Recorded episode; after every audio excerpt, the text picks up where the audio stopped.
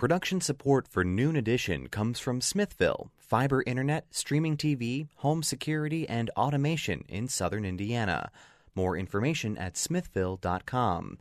And from Bloomington Health Foundation, partnering with local organizations and citizens to invest in programs that address our community's health needs. Bloomington Health Foundation, improving health and well being takes a community.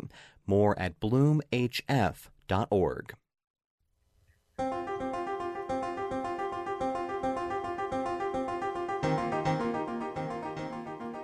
Welcome to Noon Edition on WFIU. I'm your host, Bob Zaltsberg. I'll be co hosting today with WFIU News Bureau Chief Sarah Wittmeyer.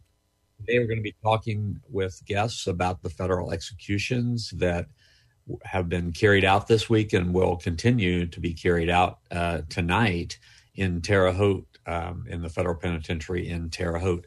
We have uh, three guests that are joining us right now. We have uh, Robert Dunham, Death Penalty Information Center Executive Director, and two reporters from WFIU, WTIU News, Adam Pinsker and George Hale, and both have been media witnesses for federal executions in recent weeks. We hope to be joined later in the program by Angela Moore, a former federal prosecutor involved in the death sentence of Brandon Bernard.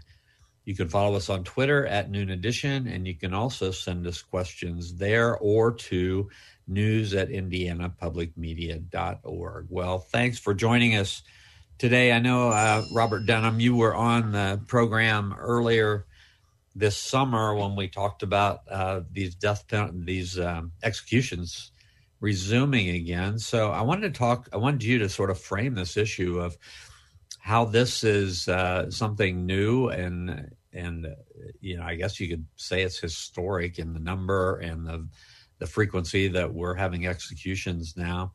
And then if you could talk a little bit about um, Brandon Bernard and why his execution last night was a little bit unusual. Well, what we are seeing here um, is something that is historically an aberration. Um, for 17 years, the federal government didn't carry out any executions. Uh, and then when it started this year, uh, it began the executions at a time that all the states in the U.S. had halted executions because of the pandemic. Uh, there will be, if the execution today goes forward, uh, 10 federal civilian executions this year, uh, and there will be uh, seven executions by states. That will be the first time in American history uh, going back to the start of the country, uh, in which the federal government has carried out more civilian executions than the states have. Uh, it also uh, is um, historically aberrational in in, uh, in another sense. The uh, the 10 executions this year are more than in any other year in the 20th or 21st centuries. You've got to go back to the 1800s, 1896, uh, before we had any other uh, presidency with double digit executions um, in a single year. And the six executions that are scheduled for the transition period uh, is also something that has never occurred in U.S. history. Uh, the last um, the last transition period execution uh, was more than a century ago, uh, and the last time there was more than one in a single presidency was uh, in the 1880s. The most ever were five during Chester A. Arthur's uh, administration during the transition uh, between his time in office uh, and um, and Grover Cleveland's presidency. So we're talking about something that is really historically out of step um, with anything in American history, at a time in which uh, there were fewer state executions uh, than any period in the last 37 years, and fewer death sentences imposed uh, than in any year since the death penalty came back in the 1970s. So, to, to look at it um, on the surface, it appears that the difference is uh, President Trump and his administration. Is there anything more to it than that? I think that that is it, um, pure and simple. Uh, this uh, this administration has um, deviated from traditional American norms in a lot of ways. And the politicization of the Justice Department, uh, I think, is one of the more critical ways. I think you've got to read the um, the policies with respect to capital punishment in conjunction with the uh, use of force against peaceful protesters uh, and separating families at the border and putting children in cages. These are things that um, that we just uh, we, we, just don't see, uh, and the the the choice to carry out uh, executions during a pandemic. Uh, in which more than a quarter million Americans have already been killed, and in which we already and with respect to which we already know um, COVID 19 has been transmitted. Uh, one of the members of the first execution team uh, had uh, had COVID nineteen. Eight members of the execution team contracted COVID uh, after the execution of, of, Orlando Hall, and Hall's religious advisor uh, also was sickened uh, by the disease. and with the scheduled execution of Lisa Montgomery, two of the defense lawyers were required to travel from Tennessee to to visit her in Texas because of her mental instability and severe mental illness uh, and to try to explain what was going on and to help prepare uh, her clemency petition. And they both contracted uh, cases of COVID that were so serious that the federal court stayed her execution uh, from this week, and the federal government re- uh, rescheduled it uh, for the beginning of next year. So I want to bring in um, both George Hale and Adam Pinsker. You you have both witnessed executions. George, I believe you were there last night for that execution, were you not? I was, and I'm still in Terre Haute right now. So, can you talk a little bit about what what, what goes into being a witness, please? Uh, yeah, sure. It's you know it's actually like a it's a very controlled process. Um, obviously, it's a really secure facility, um, but uh, they have usually uh, since I've been been here five or six um, reporters. Uh, usually, they choose people from um, or, you know organizations that have uh, you know a wide reach, like a broadcast or uh, newswire. Um, and then uh, they have a special chamber that they they take uh, they take the people to, um, and then there's a there's a room for the media with the glass facing the um, the inmate, um, which is separate from some of the you know, from different rooms that also face the same spot. And uh, yeah, they, obviously these are carried out by lethal injection, so that's how it's done. So, can you talk a little bit about uh, Brandon Bernard and what what exactly happened last night? Yeah, this was actually a really interesting um, um, experience. Uh, this is the third time I've witnessed an execution, but um, this is the only time that I've ever um, uh, seen the the inmate just uh, make eye contact, you know, acknowledge the, the reporters in the room, not his head at not his head at us, you know, and sort of give us a sign that he was aware of why we were there and what we were doing. Um, it was interesting too. He, he, seemed to really be at peace. That, that I didn't get the impression from the, the prior two. Uh, he apologized uh, to the victims. It was primarily his last words were primarily just to um, apologize to the family of the people that um, died. Um, when he and another uh, man named Christopher Vialva were involved in a carjacking that resulted in someone else actually, but someone else shooting at least two people in Texas. Um, yeah, and uh, he, he actually there was a some hope from supporters because um, Kim Kardashian had taken up the cause, and the last minute, Alan Dershowitz and a few other Trump supporters joined on into his legal team. Um, but yeah, in the end, Trump decided not to intervene.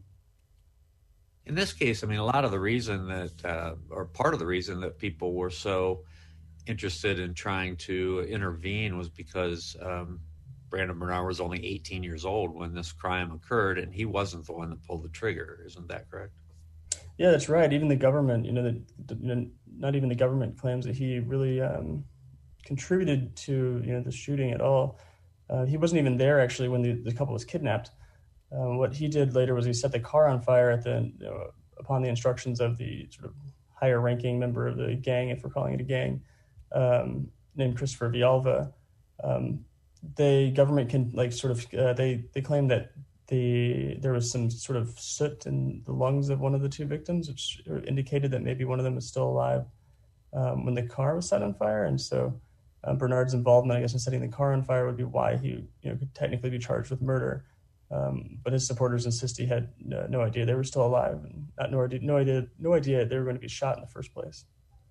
And the crime itself, if I may just jump in, is became a federal issue because it took place on the grounds of Fort Hood, so the crime that they were charged under was referred to committing murder on a um, special maritime or federal jurisdiction. That's also the same charge that um, Alfred Bourgeois was convicted of, who's being executed or scheduled to be executed tonight, was because uh, of his he the incident that he was involved in occurred on a naval air base in uh, Corpus Christi, Texas. So that's that's how these are federal cases. And that's the voice of Adam Pinsker. And Adam, you were there for Christopher Vialva's execution, right?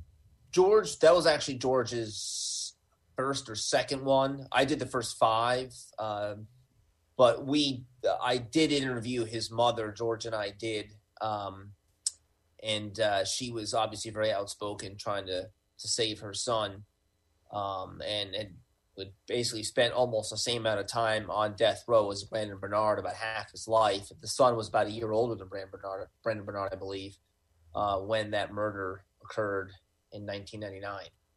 So, um, but uh, yeah, it's uh, I've been kind of going back and forth with George eh, on these executions because they've just been they've been increasing in frequency. There's three more scheduled before Vice or uh, President-elect Biden takes over, um, but there, I, Attorney General Barr could even schedule more in there if he wanted to. He's he's he's hinted that he could do that. So it, has been uh, it's been keeping us rather busy. So if uh, you want to join us on the program today, we're talking about the death penalty. There was an execution last night. There's another one scheduled for tonight. They're um, in Terre Haute, Indiana, at the Federal Penitentiary. You can send us your questions on Twitter at Noon Edition. You can also send us questions for the show at news at indianapublicmedia.org. Want to uh, ask Sarah Wittmeyer to come in. I know Sarah has a question to ask, but I want to ask Sarah a question first because as news director of the station, uh, I believe WFIU and WTIU have been as consistent as anybody in the country in terms of covering these executions. Um, why do you think it's important that we're there for everyone? Well, I'm. I think one of the things is it's unusual to execute people, so I think that makes it newsworthy. But also, I think we have a watchdog role to play. Um, we've seen in the past that some of these executions there are issues with the way in which they're covered out, the way in which they're carried out, and you know we've also done stories about um, whether the way in which they're executed is humane, if they suffer. And I think those are things that you have to be there to witness. And as long as people are being executed, I think journalists have a responsibility to be there. But certainly it's something that we've had conversations about in the newsroom because it is incredibly hard on reporters. I think George and Adam have done incredible work covering these, and that's a lot to ask of someone to keep witnessing these executions time and time again. Um, so I think certainly our whole team appreciates the work they're doing. But, but also, then you add in the factor of COVID, which is something as a news director you have to think about. And there are so many cases at the federal penitentiary, and then also with the execution team that's coming in. And I have an obligation to make sure our team is protected and I'm not putting them at risk. Um, so well, one of the, one of the reasons I asked that question is because it, you know, it seems like a lot of national media are really just now starting to catch up and wake up to what's going on. Um, and you've been, you know, at the forefront. You and and Adam and George have been at the forefront of making sure that that uh, these executions are being carried out in the light of day. And before I let you ask your question, I just wanted to ask Robert Dunham about that. I mean, it seems it seems as if there's been a lot more uh, media attention, just probably because of Brandon Bernard's execution. But um, you know, as I said, Sarah's uh, in the newsroom here at WFIU WTIU have been on this from the beginning. Have you seen? Have there been other media outlets that have been on this as well? Um, Associated Press has been covering all of them, but I think that um, uh, WFIU and Indiana Public Media has done a superior job, uh, both because it's local and because you're good. um, but I, I, think, you know, when it comes to the role of the media, it is absolutely critical that there be a neutral public observer. Uh, there are so many different things that are important uh, for the public to know about uh, about the executions. And when we think of uh, executions during a COVID era, uh, one of the uh, one of the issues that came up is whether the execution team was properly masked during the during the full period of the execution. Orlando Hall's religious advisor says that um, during periods in which he was in the execution chamber, um, there were times in which the executioners or the execution team were not wearing masks, uh, and um, and and that's that's important. Yeah. The other thing that um, uh, there, there's a obviously we need somebody who is neutral and objective uh, to determine whether the execution has visibly gone wrong. Uh, that's one of the uh, one of the big issues uh, with lethal injection, where there's a 7% botched execution rate. Um, but what we found with lethal injection, uh, as a result of review of more than 200 autopsies, uh, is that um, you often don't, don't, see on the outside uh, what's going on on the inside.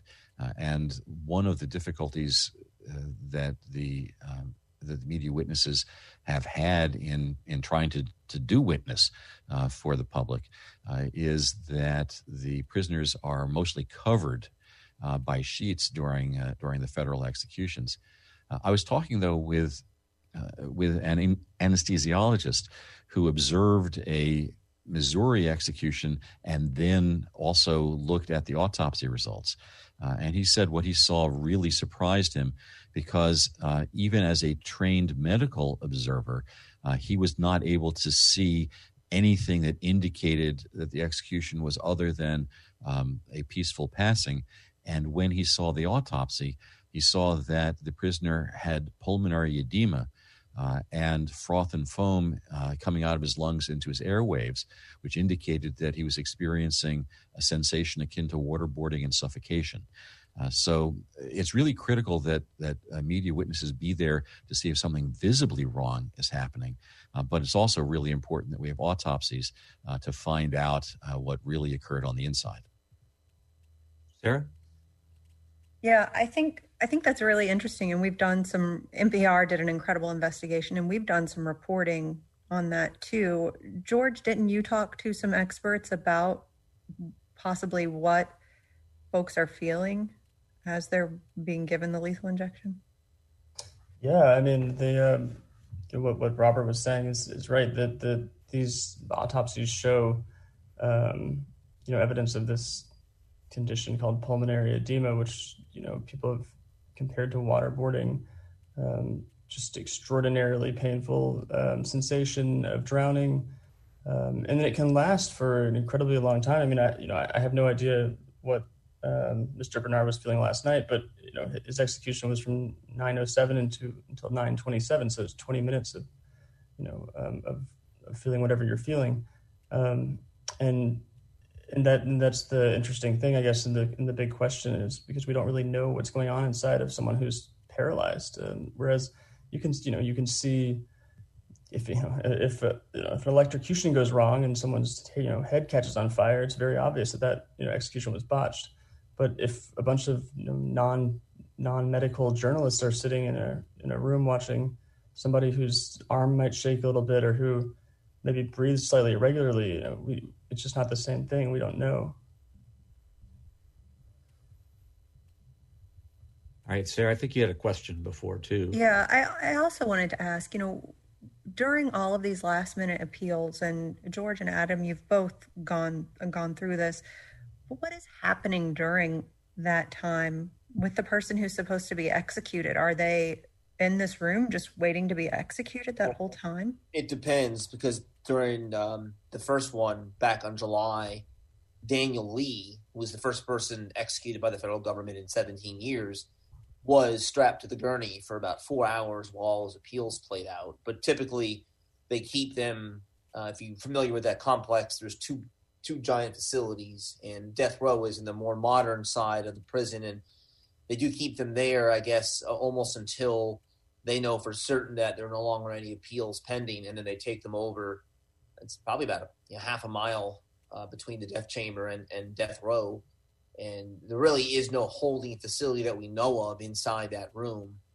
Um, they just bring them right in, and then by the time we're brought in there and the blinds are raised, they are already um, strapped down and have IVs coming out of both arms, and then the charges are read, and then the execution begins. So, um, but typically they are kept uh, in an isolation cell on what's called the A wing um, before uh, up until their appeals are exhausted. So, if you want to join us on this program today, we are talking about the death penalty. There have been a, uh, I'd say, a veritable flurry of executions in Terre Haute, Indiana, at the federal penitentiary um, since July of this year, and there are some more scheduled to occur before January 20th, which is the the day that uh, President Trump's term is is up. If you have questions or comments, you can send them to us on Twitter at Noon Edition, and you can also send them uh, to the show at news at indianapublicmedia.org. We got, um, I've got uh, on my um, message here uh, about the execution of Orlando Hall. Um, Adam, was that your observation, or is this someone? Yes, that was that was my uh, that was that was the last one before last night. It was back before Thanksgiving. It was November nineteenth. Okay, um, could you give us that observation? Yeah.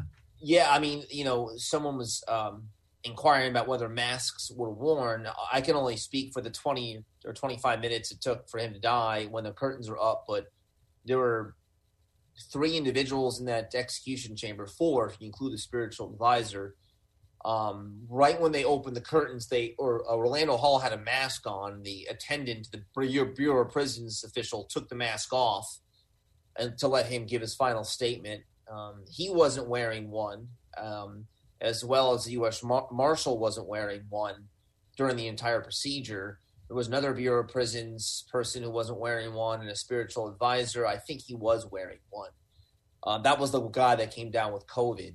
Now I can't speak. They may have had their masks on before the curtains came up and took them off to be able to communicate during this process because there is a uh, the one of the Bureau of Prisons guy has a radio that he can communicate um, because the execution room is not visible. You can't see the person in there where the chemicals come out of. So uh, maybe they felt like they needed to have the masks off um, during um, uh, the whole procedure and they put them back on once the curtains came down. I don't know. Um, but I do know I didn't see him wearing them, and uh, that is not a very big room. So um, you take that for what it's worth. Yeah, and if I can jump in, you know that's an extremely important observation. Uh, there were there was a lawsuit that was filed by two of the prisoners, uh, non-capital prisoners in in Terre Haute, uh, seeking to halt these executions because of the danger of spreading the uh, the virus. Uh, and Rick Winter, who is a regional counsel for the Bureau of Prison, um, disputed the claim by Hall's religious advisor that that the execution team personnel were not wearing masks. Uh, I think it's really important because uh, this is something that the federal government filed in, in court pleadings. Uh, it's important to note that that's not uh, uh, the uh, Bureau of Prisons observation is not consistent with the observation of of the media folks. Yeah, I I was looking. I mean, I remember you know because they're the same two individuals. Because I, I remember their faces because the marshal and then that one Bureau of Prisons guy who reads off the charges and George, you know him I I remember they were their bare faces. I mean, now again, they could have been wearing masks before that curtain came up and took it off, and we didn't know. But they were not wearing it for the duration of the execution um, because I saw, you know, I saw them. So, uh, and I'm not trying to sound defensive, but um, it's it's just a fact. You know, that's that's oh, what. Yeah, I don't know, Adam it's true. It's, it's amazing that you know the, they're battling this out in court right now, and the Bureau of Prisons is you know insisting that they are following all these rules, and yet in front of the journalists, you know, who are sitting there, that just, some of them are just openly defying them. I mean, last night, you know, only one of the two people, um, you know, to the left and right of Mr. Bernard was wearing a mask at all. Um, you know, it's just, and, and, it's the same thing that we heard too from the spiritual advisor, like like Robert said. Um, you know, Adam and I interviewed him after Orlando Hall's execution. He was insisting that, you know, he was so he was so scared because he had been in this environment where he felt it was extremely unsafe. and that he was afraid he was going to get COVID 19. And lo and behold, 10 days later, he did. And, and I also heard too, I don't want to belabor the point, but that the um, director of the Bureau of Prisons, Michael Carvajal, he testified uh, in front of some congressional committee last week, and they asked him, you know, why don't you get your employees tested? And he said he couldn't do it. And I wondered, well, you're the director, you're the man in charge of the entire Bureau of Prisons, and maybe there, maybe there's a correction officers union that that prevents. Maybe there are some other things we just don't know about. Um, but I thought that was very telling. Yeah, and that is complete nonsense as well, because whether or not you can force an individual to wear a mask, you can establish a policy that says if you don't wear a mask, you can't participate in this function. So um, it, it's a it's a false statement, as a matter of fact, as to what the uh, the personnel are actually doing, uh, and it's an indication that the government really isn't taking COVID nineteen seriously with respect to the uh, with respect to the executions talking with four guests today, three guests right now. We hope to have a fourth during the second half of our program, but we're talking right now with Adam Pinsker and George Hale, who are WFIU, WTIU reporters, and they've both been media witnesses for executions that have happened in the last few months in the federal penitentiary at Terre Haute. We also have Robert Dunham, Death Penalty Information Center Executive Director. If you have questions or comments, you can send them in to us at Noon Edition on Twitter, and you can also send them to news at indianapublicmedia.org. Uh, Robert Dunham, I wanted to ask you about the a study that uh, your organization did, a report on racial discrimination in the death penalty. I believe it came out in September. Can you talk about those findings? Yeah. Um, we did a report uh, called Enduring Injustice The Persistence of Racial Discrimination in the Death Penalty in the United States. Uh, and we looked at the history uh, of capital punishment in the United States. We wanted to put the death penalty uh, both in the historical context of, uh, of the way it had been used uh, from colonial times forward and in the context of the racial justice movement that we're seeing sweeping the country right now. Uh, what we found is, uh, and, and, this shouldn't be surprising, uh, is that the death penalty is, uh, in many respects, a continuation of uh, the policies of slavery, lynching, and Jim Crow. executions occur, 85% of the modern executions occur in former slave states. they they disproportionately involve instances uh, in which there's a white victim. Uh, white lives matter more in determining whether a case becomes a capital case, uh, and um, that once a case is selected as a capital case, uh, a defendant is disproportionately likely uh, to be convicted and sentenced to death uh, if he or she is a defendant of color. we found that race discrimination um, permeated the entire criminal legal system. And in capital cases, uh, as in other cases, it starts with uh, with the way in which policing happens, uh, and then it runs all the way through the process. And each stage along the way, uh, the outcomes uh, become more racially disparate.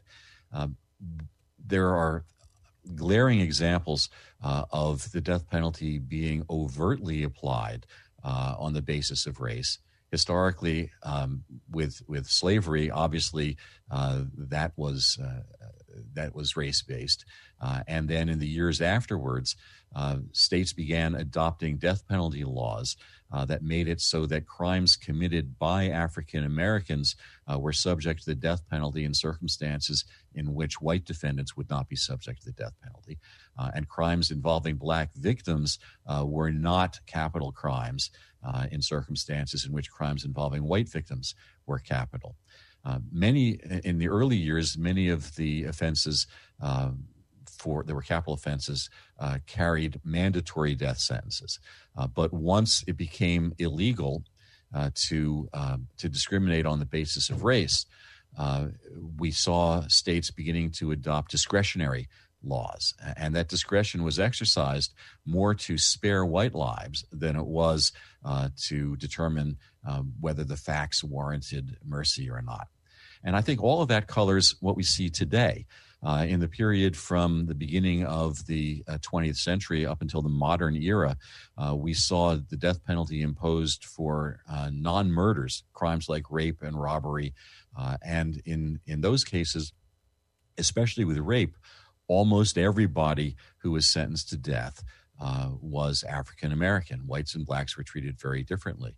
And so when we look at the statistical disparities in the modern era, understood in the context of everything we've seen in the past, uh, they reflect even greater degrees of racial discrimination than you might otherwise think. All right. Thanks for explaining that, that study.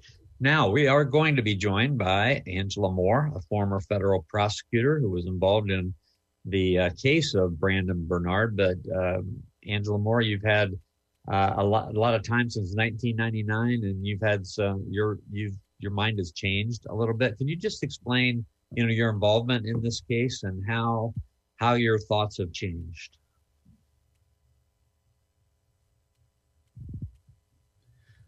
Think you're muted. There you go. I there think I uh, unmuted now. Um, thank you for having me, and thank you for addressing this very important issue. Um, I agree with the statements that were just made. And how, how I was involved is after Mr. Bernard and Vialva were convicted, and as y'all know, they were tried in a joint trial, which I think was one of the main problems uh, in this trial. Uh, and so after he was convicted and Mr. Vialva were convicted, I handled the first level of appeal uh, for the federal government. That's when I was an assistant U.S. attorney.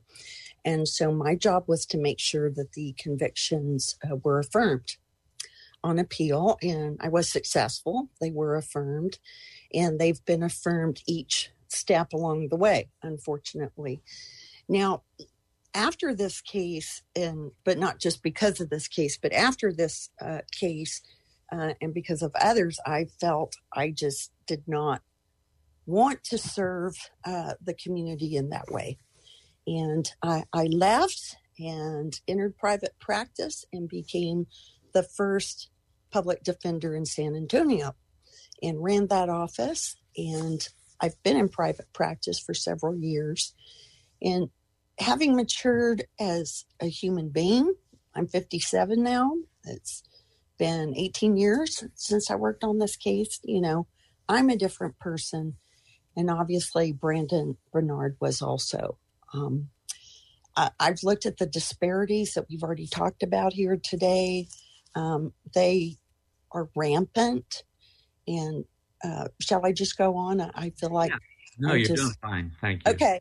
Okay, so the problems I see with the whole legal system, and in particular this case, um, and and I think the denial uh, of his stay last night was just criminal. I really do. Um, this, this is a case we weren't just trying to save a life because we don't believe in the death penalty, which where I stood as well. But this was a case that legally had new evidence. There were problems in the case. There was misconduct on the part of the government, which of course none of us, you know, on appeal knew at the time because we have to rely on what we call the cold record, what happened in the courtroom.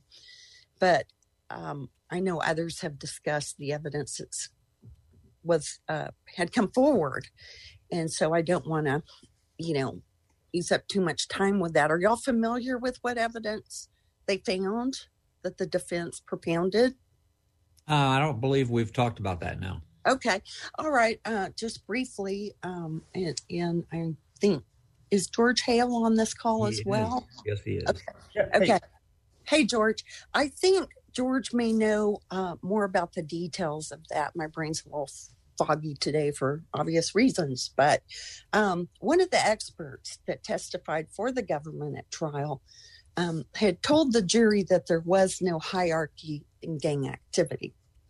In other words, this expert was telling the jury you should consider Bernard just as guilty as Vialva when the actions that uh, if you believe the evidence that he was engaged in that day, show that he did not intend to kill anyone. He did not plan this offense. And the, the court um, opinion mentions that he had this violent past. No, he didn't. He had a shoplifting, a theft, and a burglary charge for breaking a window. That those are not crimes of violence to be considered in this sort of context. And um, the main witness against Mr. Bernard was a guy named Terry Brown.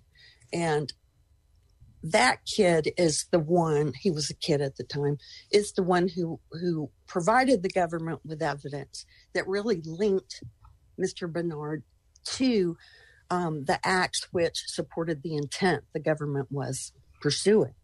Now, Mr. Brown was a juvenile at the time of the offense, so they could not seek death, but he got a very good deal and he is out. He's out of prison. But here, Mr. Bernard, who engaged in far lower level acts, did not plan this case. Um, there's so many disparities. He got executed. And yet, the individual, Mr. Brown, who, in my opinion, is far more culpable, is out of prison.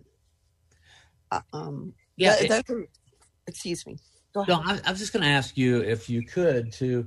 I'm really interested to, to hear more about um, your change of mind from you know from being a prosecutor who was uh, responsible for making sure that that the uh, the federal case against Brandon Bernard was upheld to someone who just does not believe he deserved to be executed last night at all. Okay, well, over these last, let's say, 18 years, um, you know, I questioned the efficacy of the death penalty the whole time I was a prosecutor. And when I was a federal prosecutor on this case, I had only been a prosecutor. I was a state prosecutor and then a federal prosecutor.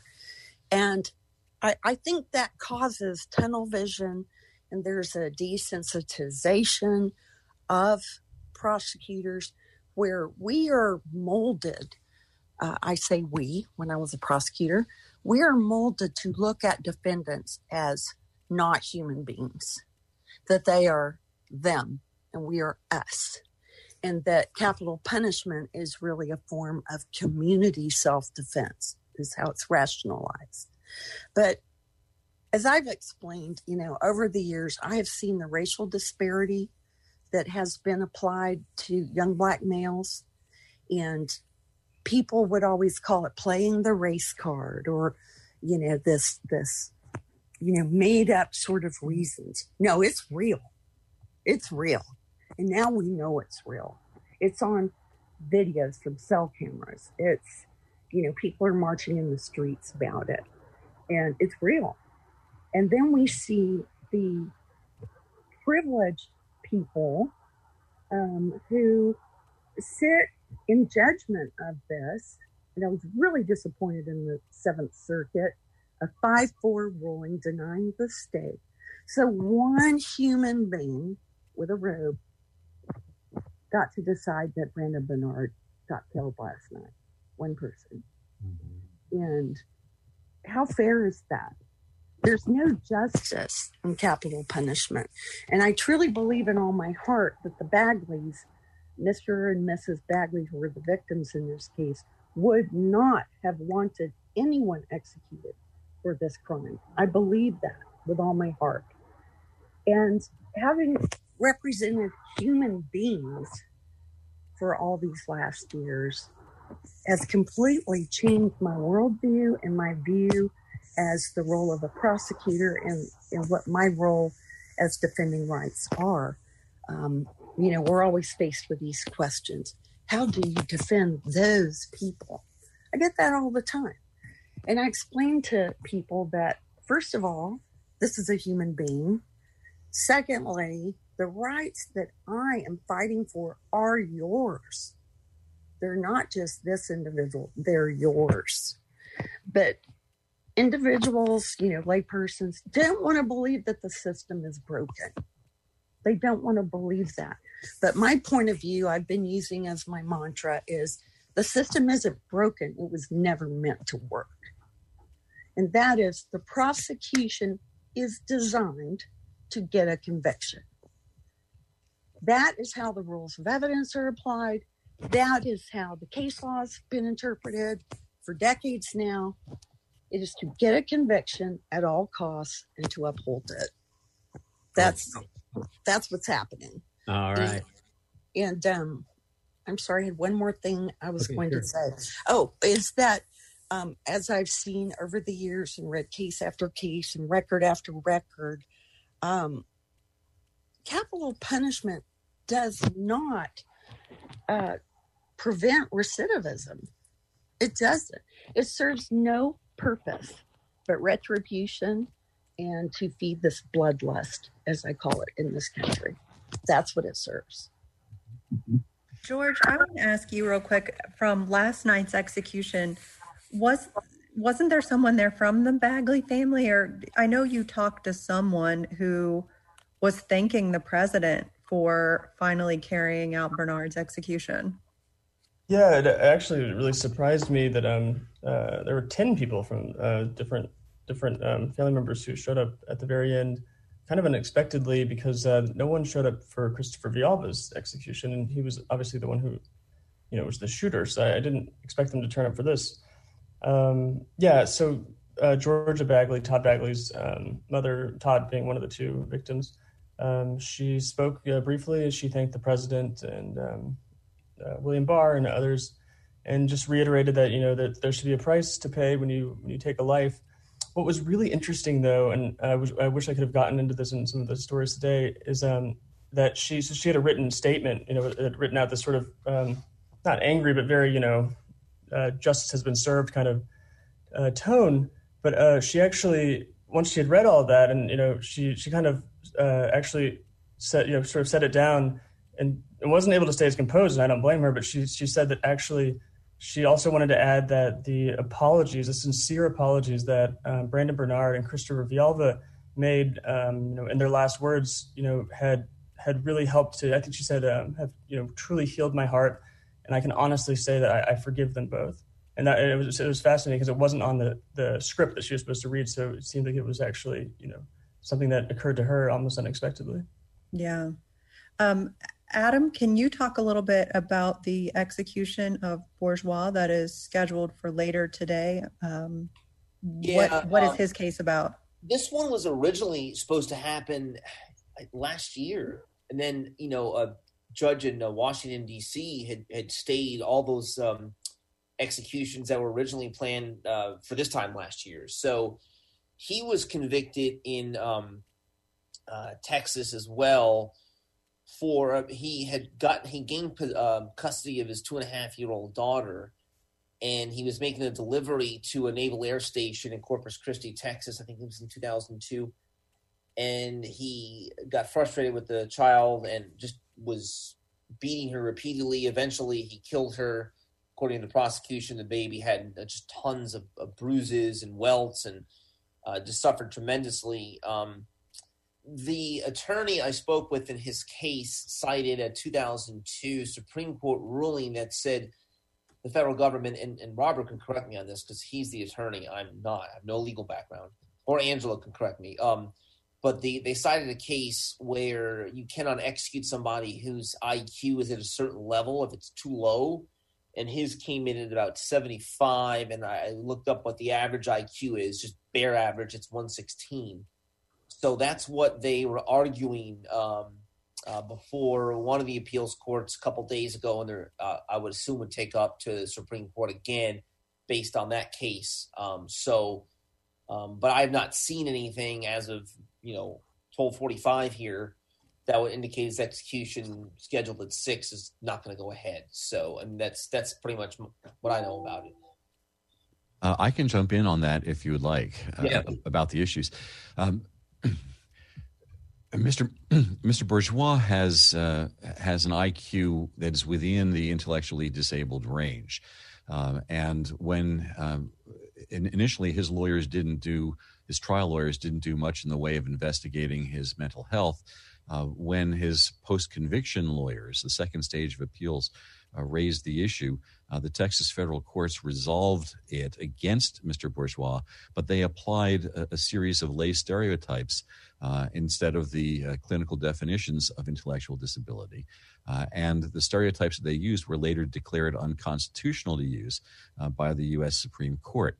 Uh, what happened afterwards was, and the reason that there is still litigation uh, going on in this case, uh, is that Mr. Bourgeois said that he should be entitled uh, to have his intellectual disability determined based on legitimate medical standards. Uh, and the federal courts ruled that he had been given a prior chance uh, to raise that issue. and even though the courts addressed it under an in- incorrect standard, that was it. He was out of court. Uh, he's in, in, the U.S. Supreme Court right now uh, with a slightly different appeal because the Federal Death Penalty Act says uh, that you cannot carry out the execution of a person. Um, they use the word mental retardation. It's now intellectual disability. Uh, and so Mr. Bernard is arguing that even if they're not going to apply, if the courts are not going to apply the correct constitutional standard on his constitutional claim, he has a statutory right uh, to be uh, adjudicated intellectually disabled or not intellectually disabled before he's executed. So, um, if that's the case, the court would stay his execution to allow uh, an assessment using the correct um, medical definitions of intellectual disability. But so far, what we've seen in his case uh, and in all the other cases is that the U.S. Supreme Court has denied stays of execution even when there are significant legal issues uh, that have still been res- that are still to be resolved uh, because uh, they have interpreted uh, the, the, federal appellate statute as saying uh, even if you were represented by ineffective uh, lawyers at an earlier stage, you don't get a second bite at the apple. I want to move on to one other case that I want to make sure we talk about a little bit today, and it's the case of Lisa Montgomery, who is awaiting execution. And Adam and George, you've been doing extensive reporting on this case for a documentary that uh, WTIU has already aired one time. Um, could you talk about the Lisa Montgomery case? Let's start with with Adam. I mean, what what makes this an interesting case? I'll mute it. Sorry. On the surface, the last time a uh, woman was executed by the federal government, it was in 1953, and that um, there are similar parallels. That that um, defendant was also involved in kidnapping a child, but there was a difference in the fact that that woman kidnapped a, a, grown child. Lisa Montgomery was convicted of crossing state lines and killing a woman, Bobby Jo Stinnett, in Northwest Missouri, uh, with the intention of cutting her eight uh, eight month old at that point, almost a month to be born baby out of her womb, which she did, uh, and took it over to her hometown in Kansas. Within a day, investigators found the baby, and the baby survived and is doing very well. Um, but uh, one of the other other side of it is that uh, Lisa Montgomery suffered extreme, extreme uh, physical and mental abuse, sexual abuse, was raped uh, numerous times when she was uh, um, a preteen and into being a teenager, was uh, sexually assaulted by her stepdad. And, and um, again, this is a situation where you know her um, trial lawyers did not get a chance to present, or just for whatever reason, did not properly present that case. And now the appellate lawyers, or they have been trying to uh, to to present it to uh, the jury, but like Mr. Dunham was saying, or to the appeals court, um, it, it, seems like the precedence has been that they don't get a second bite of the apple. George, what what strikes you about this case? Yeah, I mean, Adam did a good job just summarizing it. I, I know we don't have a ton more time, but um, it really, to me, the the the things that that are so different about this case is that um, she's severely mentally ill, and you know, and she's facing execution. Um, it's a little, I think it's a little bit different than what Robert was talking about, like with Alfred Bourgeois, who might you know have a, a low IQ. Um, Lisa Montgomery is is psychotic. I mean, she like her she has actual diagnoses of dissociative disorder um, and you know and other disorders, and they they think that that could be the result of a, a combination of factors, including head trauma, um, but but probably you know directly related to the unrelenting abuse she suffered as a child. I think I could hear Adam struggling to find the right words. I think that I am too after reading all these you know hundreds of pages of reports. Um, she was sex trafficked by her own family from from childhood onward and ended up marrying her stepbrother. Um, and um, and you know supposedly he he continues of that violence. Um, yeah. So anyway, so you know, it's the question is, I think, uh, not whether or not she um, is innocent of this crime, which she she certainly you know has confessed to doing, but that you know, it, are we really going to execute someone who is this mentally ill and who has suffered so much trauma already? You know, it's, that's the question. Okay, we have about two minutes to go. Robert, I wanted you to have an opportunity to weigh in on that case and also to sort of uh, frame the future for us. Well, I I, I think that uh, uh, Adam and George have done a really good job of describing Lisa Montgomery. So let me uh, let me spend my time on the uh, on, on, the future. Uh, one of the things that's made the transition period executions so controversial uh, is um, that the current administration knows full well that the Biden administration has said it intends to try to end the federal death penalty. Uh, and so, if they do not carry out these executions now, um, it is unlikely that anybody will be executed uh, for at least as long as Mr. Biden is president. Uh, what a Biden administration um, can do uh, is attempt to get legislation to end the death penalty. That would be difficult right now with a divided Congress uh, and the polarization of uh, of American politics. But if Congress does not agree to abolish the death penalty, uh, the Biden administration has the ability to um, refuse to prosecute capital cases or cases as capital, uh, to decapitalize the cases that are, are already uh, listed as uh, as being capitally prosecuted, uh, and he has the power to pardon. And you can grant clemency in individual cases. He can grant clemency to the entire death row. Uh, Joe Biden is someone who learns from history, and he um, he was one of the co-authors of the expanded federal death penalty bill that led to a number of these prosecutions. Uh, he also knows, uh, as through his experience with the Obama administration, uh, that an informal um, uh, an informal moratorium on executions only kicks the can down the road. There's a very real sense in which the inaction uh, of the prior administration created uh, the environment in which this many executions uh, could take place now. Uh, so I think that if he is really committed uh, to ending the death penalty, as the political rhetoric says, uh, we will probably see some form of commission created to study the federal death penalty and some exercise of the power of clemency. All right. Well, thank you. We are out of time. I do want to thank Robert Dunham from the Death Penalty Information Center. Thank you very much for being here again with us. My pleasure. Reporters Adam Pinsker and George Hale from WFIU WTIU, and also Angela Moore, former federal prosecutor who has uh, changed her mind about the death penalty. Uh, for co-host Sarah Whitmire, for producer Benta Boutier and engineer John Bailey, I'm Bob Zaltsberg. Thanks for listening to Noon Edition.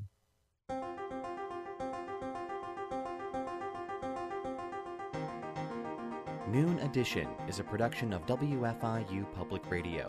A podcast of this program is available at wfiu.org slash noon edition. Production support comes from Smithville, fiber internet, streaming TV, home security, and automation in southern Indiana. More information at smithville.com. And from Bloomington Health Foundation, partnering with local organizations and citizens to invest in programs that address our community's health needs. Bloomington Health Foundation, improving health and well being takes a community. More at bloomhf.org.